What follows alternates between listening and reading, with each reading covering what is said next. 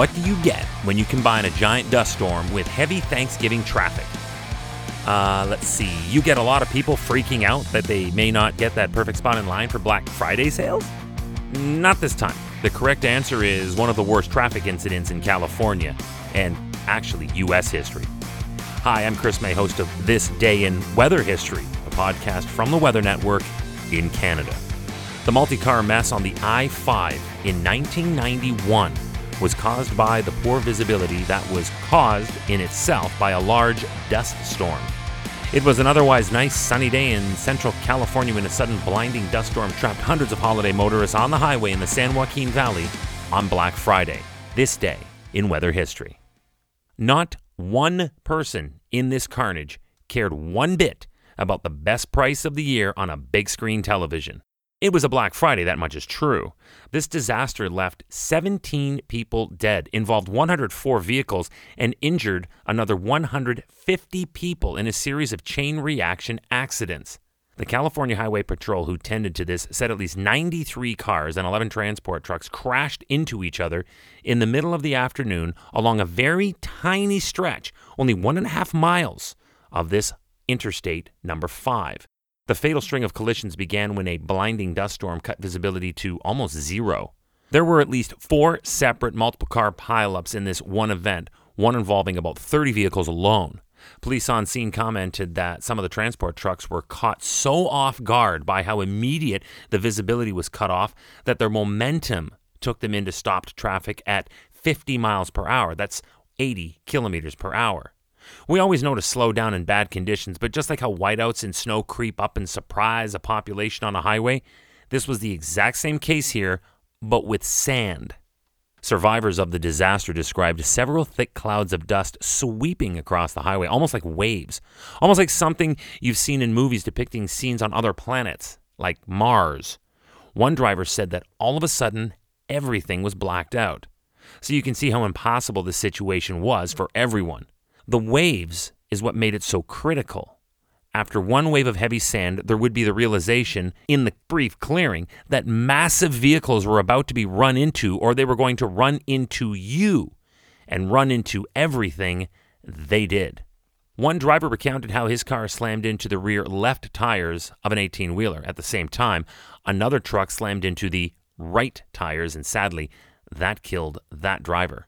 Seconds later, it was said that car after car crashed into the rear of their vehicle, pinning it against the transport and leaving this person's family crushed with his wife in the passenger seat and two children in the back.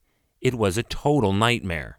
Witnesses that were there, along with state police attending, described the scene that looked more like a zombie apocalypse movie than anything else.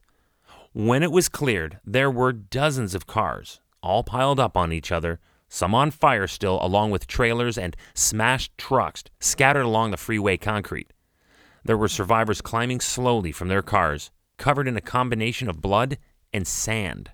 A Mr. Richard Brucker, 68 year old guy who was on his way home with his wife Marjorie after spending Thanksgiving in Palm Springs, said, and I quote, We passed all kinds of terrible scenes trucks on fire, cars on fire, bodies in the road. It looked like war, and I've been in the war. He said that almost immediately after his car stopped, it was struck three times by everything coming up from behind them. But that wasn't the most terrifying part. When he looked up at this moment, all he saw was a semi heading for him and other stalled cars. Miraculously, at the last moment, the trucker veered off into a ditch wrecking his vehicle, but avoiding the cars that would most certainly have been annihilated in his path, he said. One family in the tangled mess found their eight year old son unconscious in the back seat after the crashing had finally stopped. Frantically, the couple and their daughter crawled out a window in the car. It was the only escape route. They pulled their son out the same window, and he regained consciousness minutes later. But when they were able to take account of just what in the world happened, they saw other motorists crushed in their cars. Passing a tangle of six engulfed in flames, they spotted a man in a delirious state of shock wandering around on his own. He'd escaped from the flames but kept muttering unconsciously that he needed to retrieve his briefcase. He was taken to a nearby emergency crew for observation. Emergency personnel spent hours sifting through flattened and charred vehicles, searching for victims. After the pileups, the California Highway Patrol closed 150 miles. That's 240 kilometers of the heavily traveled roadway, and it would remain closed overnight. The dust storm that disabled one of the busiest freeways in the United States happened this day in weather history. Tomorrow, we come to the end of another month of TDIWH with a story so shocking, so improbable, that I could not resist bringing it to my calendar crowd. Many of us have never even seen a shooting star, which is actually just a meteorite sailing and burning through our atmosphere. But what about the odds of actually being hit by one? Sounds like I'm making it up, right? It's a true story. Tomorrow, on this day in weather history, with me, your host, Chris May.